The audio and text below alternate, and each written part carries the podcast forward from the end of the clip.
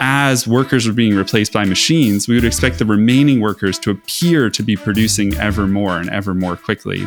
And we just don't see that. The real problem that we face is not an acceleration of technology, but a deceleration of economic growth. This is the Dependance Podcast. We address the complex issues of our time and how they manifest themselves in our cities and urban regions. From Rotterdam, the Netherlands, we interview writers, scholars, and thought leaders. My name is Thijs Barendse. And my name is Geert Maarsen. And today in our show is Aaron Benanav, an economic historian and social theorist who works in Berlin at the moment and who wrote a fantastic book about the future of work. And the book attacks a dominant belief system, a belief system that is at the core of our economic discourse and our economic thinking. It is shared by Silicon Valley titans, by techno futurists, by politicians from all sides of the political spectrum that robots are taking our jobs and that workers are replaced by machines. And he not only illustrates that we are wrong when we think this, he also shows that it's not robotization and automation that threaten our work, our economies, our societies. It is something completely different.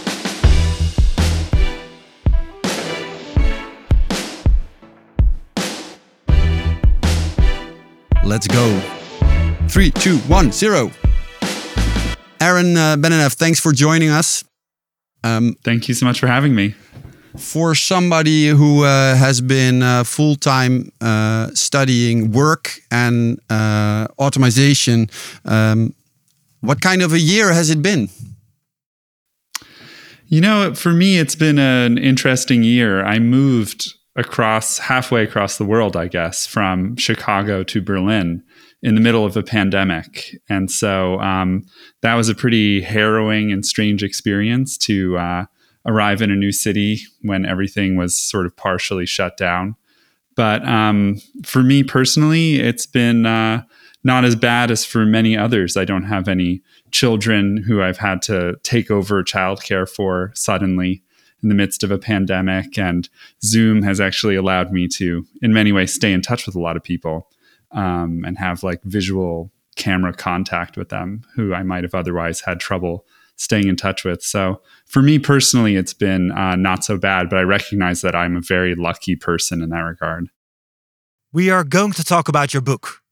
You study the history of unemployment and global labor markets and recently published Automation and the Future of Work. From a personal perspective, where did your fascination with labor market dynamics and technological change originate? Mm. Well, um, that's an interesting question. So, when I was younger, when I was in high school, um, my father actually worked in, he had been working in the field of automation. He was a researcher and he left that behind to um, work in the private sector because in the late 90s, it was really the big initial tech boom and people were realizing that it wasn't really going to be automation that changed the world at that time at least. It was going to be the internet and all of these possibilities of connectivity. So it was really out of um, experiences working with my father every summer at different startup companies in the late 90s that gave me the sense that the world of work or the transformations of work and technology that were taking place at that time were just a lot weirder and less kind of utopian than was being talked about then. And and that sort of propelled me into this study, this real interest in the relationship between technology and work and white collar work and kind of computer work and so on. So that was a big initial interest of mine. Uh, and then for a long time, I became interested really in the question of global unemployment really disconnected from the technology question. I was just trying to understand why there's so many people in the world who need to work and have trouble finding jobs. And that's really what I did my dissertation on. Um, and right as I was finishing, it was this time of kind of incredible excitement about technology and automation and how um, new technologies like AI, machine learning, and advanced industrial robotics were going to transform work and I felt like I had a pretty good background to be able to evaluate those claims and come to a kind of more realistic conclusion about what was going on. And to to elaborate a little bit more on that realistic conclusion, your book and also what you study is a reply and a critique on what you describe as the automation discourse. Um, can you maybe first explain what this discourse actually entails? What does it? What does it? What are its propositions, and maybe also who are its proponents? Mm. Well, I think most broadly understood, the automation discourse is something that everyone listening, I'm sure, has encountered, whether on television or in popular magazines or newspapers. It's just the idea that we live in an age of brilliant technological changes, that these are kind of opening up a possibility already for a world with a lot less drudgery, a lot less unpleasant work. Um, but contained within that kind of speculation about this positive overcoming of work is a kind of fear, right? That there's a kind of nightmare scenario that's possible here because so many people depend on work in order to survive. If a lot of jobs disappear, given the way our world is structured right now, given the way the economy is structured, for most people, that would turn out to be a disaster or a nightmare rather than a beautiful dream. And that's why a lot of people say, who kind of get into this idea and think about it, they start to become proponents of universal basic income. Now, you can encounter that across like any popular media. Any newspaper today will have had articles about automation fear, trying to evaluate what's really going on. Um, but there's also a number of social theorists who've taken on these claims and transformed them into an entire kind of empirical and political um, perspective on the world of work. So um, the most famous book to come out was probably uh, the second machine age and also the rise of the robots mm-hmm. um, in the middle of the 2010s. But then from there, you know, many other people took this on. Um, I was probably one of the earliest people to read Andrew Yang's book, The War on Normal People, which he wrote before he became a um, a U.S. Uh, contender for the U.S. presidency. So uh, you'll see this um, perspective being taken up by uh, economists and social scientists, by uh, trade union leaders or former trade union leaders like Andy Stern, by um, former presidents like Barack Obama talked about it and his advisors. Um, and really, just across what I find so interesting about this discourse is that it's really, you can find people across the political spectrum from Aaron Bastani, you know, on the left talking about, and um, Novara Media talking about fully automated luxury communism, all the way through, you know, the center and even the far right, where you have people like Charles Murray, who's a very famous um, in America for being a racist, for having written this horrible book called The Bell Curve. He's one of the big advocates of UBI in the US and talks about automation as well. So you really have everyone across the political spectrum uh, talking about this idea. Yeah. So they're basically saying the machines are coming they're taking over our jobs. And whether you are a, a, a tech optimist or a pessimist, um, they, they, they all basically believe the same thing, the same narrative. And you are saying in your book, they're just plain wrong. Yeah. That's right. Yeah. Uh, I'm saying that they're wrong because um, I, I say, first of all, look, they're totally, they're right about one thing. They're right that there's a major problem of finding jobs for people. I mean, you know, across all of these different um, Western societies, as well as in Japan, as well as across and, and South Korea, as well as across the world, there are so many people who need work and have trouble finding it. And we see that in rising economic inequality and higher levels of unemployment and underemployment. Um, in uh, falling uh, wage shares of income, which correspond to like a, a, rise in profits and a reduction in wages uh, for workers, or the share of income that goes to wages. So we see this big trend that people are having trouble finding work. It's just that um, the automation story isn't the correct explanation of why that's happening. And in short, um, what I say is that basically, if it were the case that robots were taking all of the jobs in the way that the automation theorists say, then what we would expect to see is rising labor productivity levels. And that may be confusing to people because they think, well, why would why would we see, you know, workers producing more per hour if workers are being replaced by machines? And that's kind of a misunderstanding of what the statistics show. The statistics are just a measure of how much stuff, how much volume of stuff is produced per hour or per worker or whatever. It doesn't it doesn't try to account what for what is specifically added by workers. It's just a broad measure of output per hour. And so, as workers are being replaced by machines, we would expect the remaining workers to appear to be producing ever more and ever more quickly. And we just don't see that. In fact, what we see instead is a dramatic slowdown in rates of productivity growth. So, it's just the opposite of what the automation theorists are expecting. Uh, so the reason why I say the reason why um, there's a low demand for labor, in spite of the absence of this productivity speed up, is just that the economy itself has been growing at an ever slower pace. The real problem that we face is not an acceleration of technology, but a deceleration of economic growth, so called ongoing economic stagnation. And that problem has meant not that jobs are being erased at a faster pace than ever before. It's that jobs aren't really being created at as fast a pace before as before, just because the economy is growing more and more slowly. Last year, you wrote an article in The Guardian with the title Why Uber's Business Model is Doomed, in which you state that Uber and Lyft exist largely as the embodiments of Wall Street funded bets on automation. Could you give some more examples how this rhetoric inflicts damage to the real world?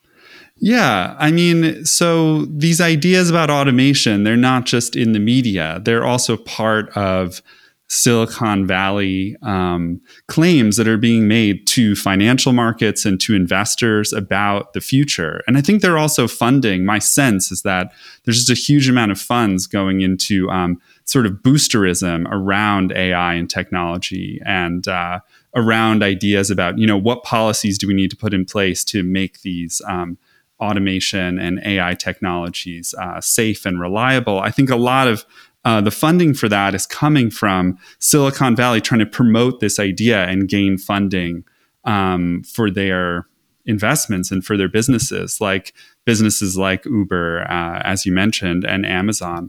And I think that these companies are really hiding um, really poor labor practices that they're sort of justifying by saying, look, these workers, we don't need to really employ them. We don't need to give them benefits because we're only temporarily employing them. We don't have any long term intentions to uh, create jobs for them. And this is just, you know, as long as they do that, because Aaron, they want to in in the long run be uh, fully automated. Uh, yeah. Amazon wants to deliver their packages with drones. Uber wants to drive with not longer uh, using using drivers but self-driving cars. Is that why they no longer need the will need the people in the long run? That's the idea, I think. Yeah. And so that idea that they'll no longer need people in the long run um, justifies current practices of treating workers yeah. very poorly. And they see any efforts. I mean, um, uh, companies like DoorDash and um, and Uber uh, and Postmates spent a huge amount of money winning this um, campaign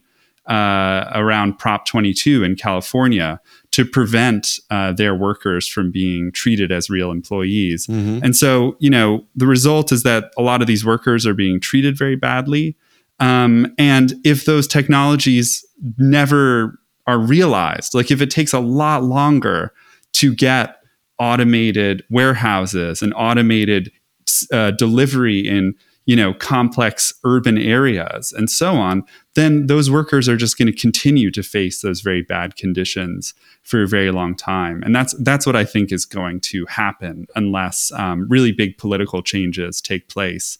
And again i also think that you know the very same kinds of discourses when politicians grab hold of these ideas about automation they become less interested in improving the conditions of workers in these different companies and more focused on these kind of grand ideas about um, smart cities and tech enhanced cities and so on that actually are tending to increase the the power of these mega um, digital corporations. Yeah, because even the politicians you talk about uh, would say this is just a temporarily thing. Never mind the poor conditions. Uh, it will be over in five years, and then we will live in a seamless, smoothless, fantastic technological utopia. Yeah, if only. But I think it's very unlikely that that'll be the case. And it, and it should be said, you know, a lot of the work that I've done is really about how things looked in the past and what happened in previous times when people said this was the case. Um, you know, a lot of the claims about automation and AI uh, were made in the 2010s. That was supposed to be the decade in the aftermath of the global financial crisis that we were told that all of these technologies were going to be coming online. In fact, now that the 2010s are over, we can look back and see it was the decade that had the worst productivity statistics of any decade since the post war uh, period when they started collecting the data. It was the decade that had the worst uh, invest, big business investment in, you know, um, in new plant equipment and uh, so on. So it was a, it was a, it was a really low, um, low investment environment. Businesses weren't actually, you know, there weren't big changes for them to invest in. They're actually very concerned about uh, an uncertain business climate. And so this decade that was supposed to be the start of this brilliant transformation was like the worst decade for economic growth um, that we've seen in a really long time. And that's why I think it's unlikely that um, that'll happen. In recent, um, let me just say as well that in in recent months I've been really impressed by the work of Gary Marcus, who wrote a book called um, Rebooting AI that goes into some more of the detail of part of the story I didn't really get to talk about very much in my book the technical limitations of current AI technologies. Um, and I think that, you know, Marcus's work would be a great kind of um, supplement or addition for people interested in what I've written because he really shows why machine learning and deep learning and neural networks are just not really producing the kinds of complex thinking that um, we were hoping that they would be able to. We thought the limits of our current AI technologies were really about limits of processing power. And as processing power improved, all of these technologies would get better at making guesses and, and, and making decisions. But it hasn't really worked out that way because these uh, new AI technologies, they don't really produce thinking per se. They just produce very complex statistical guesswork. And it turns out that there's real technological limits in how far we can go down that road. And can you maybe tell us a little bit more about what are the maybe also historic explanations for worsening economic stagnation since uh, in what you what you describe in the book since the 1970s?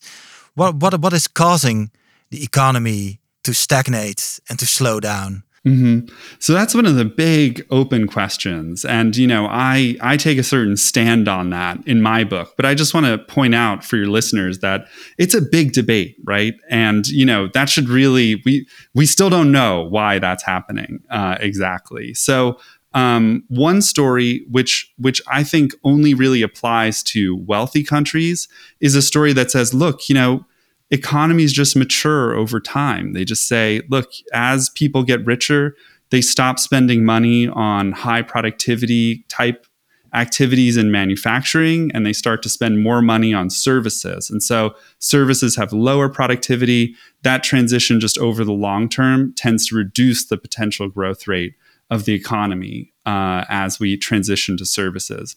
The problem is that that story it really only makes sense for the wealthiest countries in the world. Um, what we've seen is that poorer countries, middle income countries, and low income countries have gone through the same sorts of transitions as rich countries at a much earlier point in their development. And this was a process that was has been identified by development economists for about 10 years or so. It was recently popularized in the work of Harvard economist Dani Rodrik, who called it uh, premature deindustrialization. So, what we're seeing is that it's not just countries in the global north that are slowing down, it's also countries in the global south that are slowing down. And as I've started to indicate, um, in this literature, the really big question is about industry because it turns out that industry, industrial development, you know, um, manufacturing, producing goods like cars and computers and all of that stuff, that turns out to be the really fast paced growth sector of the economy. Um, and the question is, why has growth slowed down?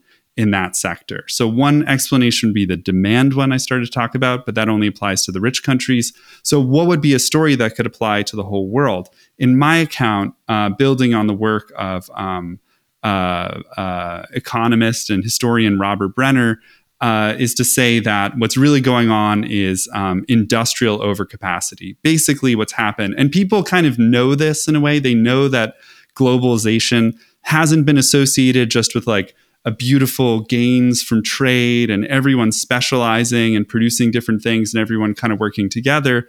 What they know is that globalization has been associated with a kind of um, really intense competitive environment as more and more countries are trying to produce the very same kinds of goods. And that experience of more and more countries producing the same kinds of goods, that is economically the experience of a glut, of overproduction, of um, redundancies of technologies and technological capacities. And what we've seen basically is that as more and more countries around the world have gotten in on industrial development and have tried, and actually the situation is much worse in agriculture. In agriculture, overproduction is even more extreme.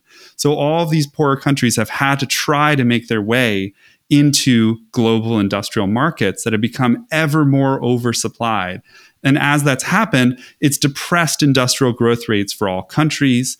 Those countries like China that have been able to grow quickly in a generally slow growing or stagnant global industrial uh, market have done so mostly by taking markets, by you know outcompeting other producers, especially in countries like Brazil, Mexico, and South Africa, and um, making their deindustrialization much worse. So my explanation is really centered in that account of global industrial overcapacity, uh, which I say killed the industrial growth engine, and the fact that services really have not been able to replace industry as a growth engine. Services tend to have much slower productivity growth.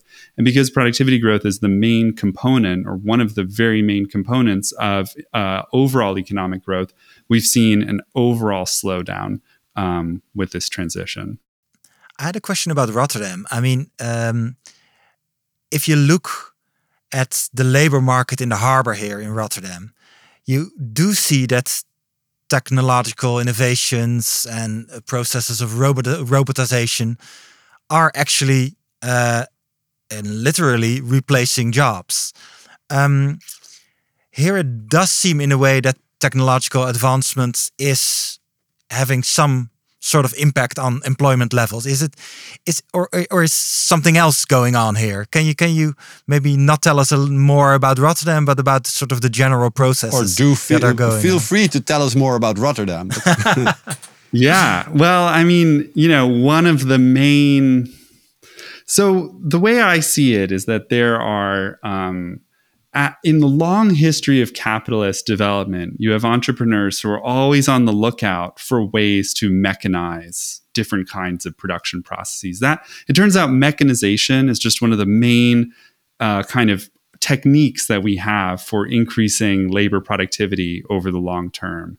And over this long 250 year era of industrial development that we've seen, there are certain industries that have been real laggards in terms of being able to mechanize them. One actually is agriculture, which was very difficult to mechanize until the 1940s, when you know things like motorized tractors and um, new kinds of petrochemical technologies and fertilizer suddenly took agriculture, which had been a laggard industry in, in terms of productivity, and made it into one of the global leaders. And the global green industrial revolution, which is really in many ways people say brown revolution because it's really about all of this chemical fertilizer has just you know depressed prices in agriculture resulted in this massive global agricultural exit. That's obviously not what's happening in rotterdam but in rotterdam you see another example of a long-time technological laggard industry that suddenly became a leader and that's obviously in the field of um, sort of warehouse shipping and logistics, right? So for a long time, you just needed to employ a ton of people on the docks. And in fact, dock labor historically was one of the main things that people would do when they couldn't find other jobs. It's like showing up on the waterfront. If you had no work, you just showed up and you just hoped to be picked. And a lot of the early studies of precarious labor are studies of dock labor for that reason. Exactly. Well, as I'm sure you know, in the 1970s, especially, we see this containerization revolution taking place. A lot of it having to do with the Vietnam War and industrial military supply chains. Um, and containerization just tears open that industry and totally converts it from being a ha- high labor demand industry to a very technologically advanced and largely automated field. And there are other examples like that that happen, right? And we probably will see more examples like that in um, warehouse work, for example, another field which used to be very labor intensive and now looks more like a factory, right? Mm-hmm. Any field where this the, where this change, this breakthrough of mechanization has happened, we've seen it go uh, to look more and more industrialized in character. Yeah. So, so how is this not mm-hmm. uh, not an example of the machines coming and taking over? The, the low income jobs. Oh yeah, it totally is. Mm-hmm. And and that is happening all the time that's just a that's just a constant of capitalism right? So that's the that is like the main thing that if you're an automation theorist you can point to things like that and say look at this. Look at these jobs that are being mechanized. Um, the question is when we look at those examples and we try to add them all up to look at the overall changes that are taking place in society and what you'll see is that you know those examples like uh, the Rotterdam waterfront are becoming much less common actually over time. It's like over time we aren't seeing faster productivity growth as more and more things look like the waterfront. We're actually seeing across all of the OECD countries, um, I'm sure including the Netherlands, a kind of long-term decade by decade slowdown in productivity growth rates because most people are working in fields like you know, education, healthcare, business services, um, retail services, and entertainment, and all of these kinds of services where productivity growth rates are just really, really, really low. Um, and those kind of jobs even with these new technologies coming online, they're just not really transforming in the way that the waterfront is uh, in Rotterdam. So it's not that there aren't examples of things like that. That's totally part of the story. The point is that those things have always been happening. And in the past, the economy grew quickly enough that it created jobs for all of the people whose jobs were being gotten rid of. The, the point is that today, things like the the transformation like containerization that unfolded already really in the you know 80s and 90s um, those kind of transformations are happening less frequently. And yet there's even more of a problem of creating jobs for people just because the economy has been growing so slowly. And in fact what we see in many places is that um, people are more and more stuck in the jobs that they have rather than changing jobs frequently. Frequent job changes is something that actually happens more in a fast growing economy than in a slow growing one like the one that we have. In the book, you discuss a couple of things we might be able to do to get to a more equal and just economy. Among those are the universal basic income, for example.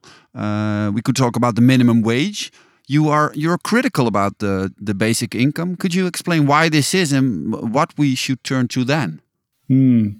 So uh, we could talk about both of those ideas, right? Um, they're in a way they're they're possibly related but different. So universal basic income is the one that is most frequently associated with the automation uh, discourse. So people who think that machines are taking over say, look, we we should um, implement a universal basic income. And there's something, there's a few reasons why I think that that uh, solution appeals to people. And and I think it's worth saying that the the reasons why people turn to UBI are generally very good. First of all, UBI suggests, look, um, you know, the idea of paying everyone every month a certain amount of money just for being around, just for being human beings. It implies something really like a message of solidarity and also a message about what we should do with our wealth. Like, we're so rich now in the high income countries that we should be able to just say to people, look, you know, no one should be poor. Anyone who's living in poverty, just give them enough money to raise them out of poverty. Um, it's a solution that really uh, matters a lot, especially in a country like the United States, where um, so many of our welfare programs are means tested. Like if you're poor, the state says you have to prove that you're poor. You have to give us all of this documentation and show that you have never had an encounter with the law. Show what a good person you are in order to be able to obtain this very necessary means of survival. And removing the red tape and the bureaucracy and just saying, like, if you're poor, you just get this money. You don't have to worry about it. You can be more secure. It makes so much sense as a as a proposal in a lot of ways. Um, the there's a few issues with why I think it's unlikely to solve the main problem, and that's just that um, the for the automation people, the, sto- the the reason why they want to implement UBI is so important to the story because what they think is happening is that we're producing more and more stuff with fewer and fewer workers. It would imply a kind of like immense economic boom was taking place that like potentially the the production all the problems of production have been solved we could just produce almost limitlessly and we're making only, so you know, much money that, that, everyone hmm? can be can join the party everyone can be rich yeah, everyone could be rich. It's just a matter of giving them money and then everyone will be, right? And that's, I think that's really appealing. But what I'm saying is that that's not what's happening, right? What's really happening is that economies are stagnating, they're growing more slowly. And that historically has meant that countries face uh, economies and governments face these fiscal constraints. And what we've seen over the past 40 years is not spending more and more on welfare programs. It's that welfare programs have been marked by austerity, the transition to workfare, trying to reduce benefits. Um, and in my view, uh, as beautiful as the UBI story sounds in some ways, it won't change those trends. UBI will be likely to be implemented, if at all, at a low level. And instead of rising, it will face constant political um, critiques that it should that it should fall to to kind of reduce um, bloated state spending in the context of a slow growing economy. Um, and and in a lot of ways, those same problems I think affect things like minimum uh, wages as well. So any of the solutions that try to just say we're going to give a little bit more to workers, those are all really good proposals. And of course, we should do that. Of course, we should have minimum wage laws. Of course, workers should be more organized and have uh, more representation, like unions. Um, but all of the solutions in a slow growing economy, they won't really deliver the goods. Um, they won't really deliver security and freedom to people in the way that their proponents promise. If you were asked to give practical advice to, for example, the mayor of Rotterdam or the prime minister of the Netherlands, to mention just one slow growing economy, what would it be? Well, you know, that's a, a, practical advice is an interesting question. So I think that in a way, um, maybe advice I would give that I was I was a little bit less ready to give in my in my book when I wrote it, but the times are changing so quickly, right? Is uh, I would say that you know the government of Netherlands, quite in contrast to what it's been doing um, for the past few years or decade or more, uh, should work with other governments to generate a massive public spending spree to try to um, to turn the tide on climate change, and that that would really have to be a global transition with um, not not a giveaway to private corporations, but really a massive um, public spending to transform the global um, uh, energy mix and to try to stop us from careening into environmental disaster.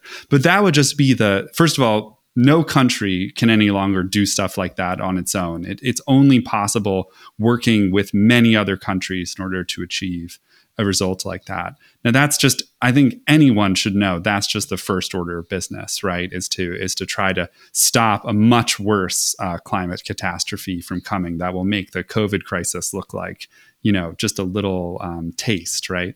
So. But within that environment, I think it'd be really important to make a large number of changes in the way the economy is run. And the most important ones, I would say, would just be to um, reduce and share the work that people do. So instead of trying to use this public investment to create as many jobs as possible for people, it would be to use this environment to really reduce the amount of work people do and um, to uh, share as well the work that has to be done among more people. I don't think this is as big a problem in the Netherlands. Maybe I don't know, but just in in the U.S., we have a major problem just around childcare um, and all of the kind of work that um, it's still the case that women are largely responsible for this. Private uh, childcare is incredibly expensive, so it's often falling on aunts and grandmothers to do that work. Um, and so, taking all of that kind of work and again, transforming and redistributing it, um, giving workers a lot more say in their work, using public investments to transform working conditions and the conditions in our cities to make them more enjoyable and sustainable in their organization.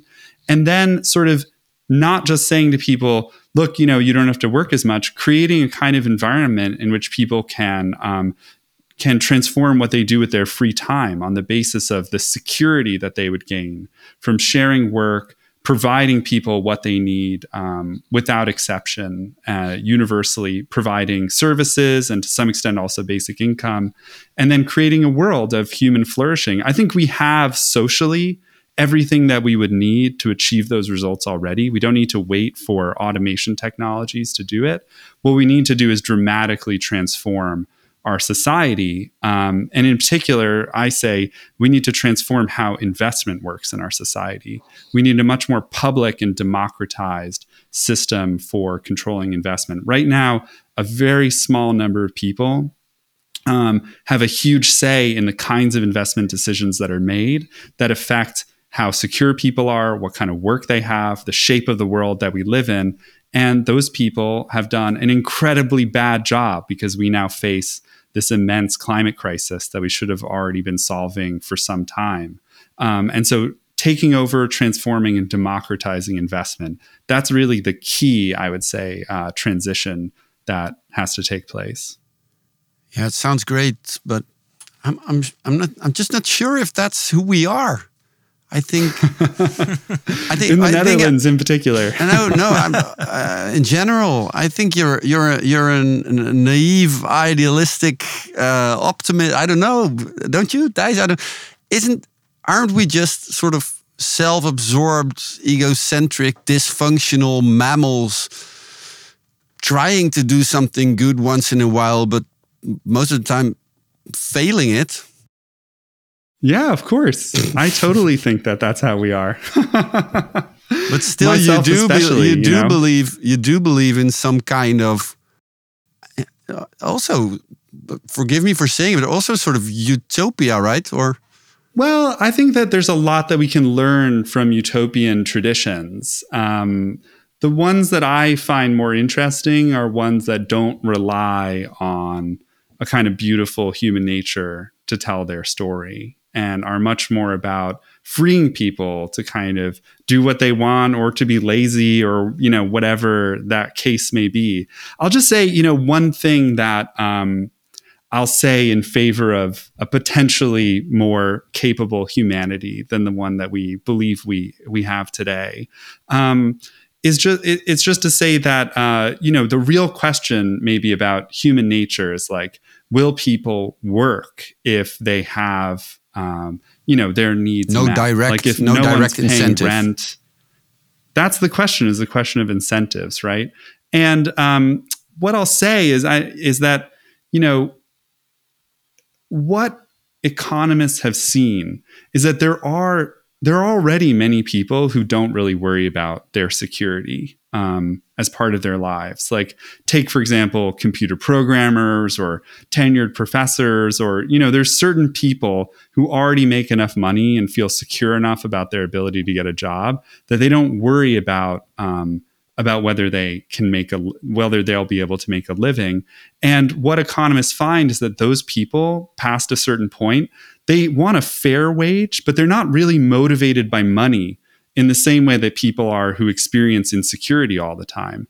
And the result of that is that businesses have had to find different ways of motivating those workers who are no longer really motivated in the same way by money.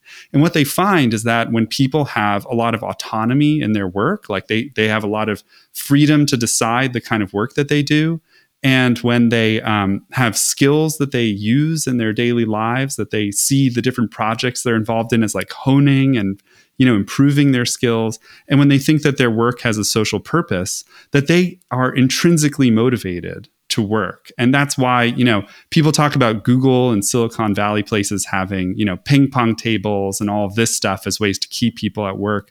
But the real way that they keep people at work is by trying to convince them that the work they're doing is good and that um, giving them a lot of freedom in how they carry it out and on the one hand i would say um, that can just be extended to way more people. Like there's way more people, I think, who would be willing to work even in conditions of post scarcity and do good jobs if they felt like the work that they did, first of all, if they thought the work was fairly distributed, if they had a lot of freedom in how they worked with maybe their work coworkers or by themselves and how they carried it out and if they felt like that work had a social purpose and i think that mm-hmm. as we continue to create uh, an economy that requires more complex cognitive work. It requires workers to be really engaged in what they do. That this will be the main determinant of how well societies do is how how much their workers are intrinsically motivated. And in the end capitalist economies have real limits and how much of that kind of motivation they can give people. Look at what's happening today in silicon valley. Tech workers who used to believe that google the company they worked for was you know the most um, utopian company around.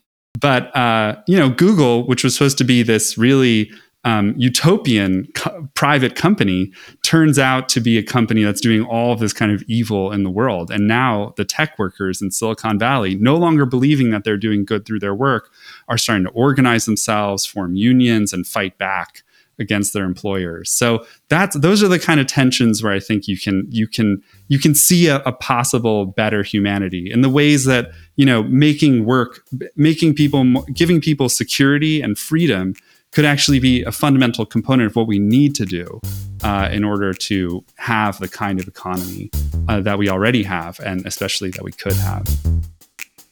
Thank you so much. Thank you.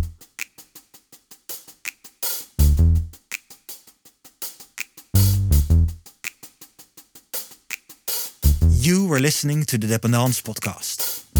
Our editors are Sreeman Diaz, Farid Tabarki, Geert Maarsen, and myself, Thijs Barends. Music composition and recording and mixing is done by Plug Studio, and graphic design is by Studio Spaas. The Dependance is kindly supported by the Creative Industries NL and the Municipality of Rotterdam.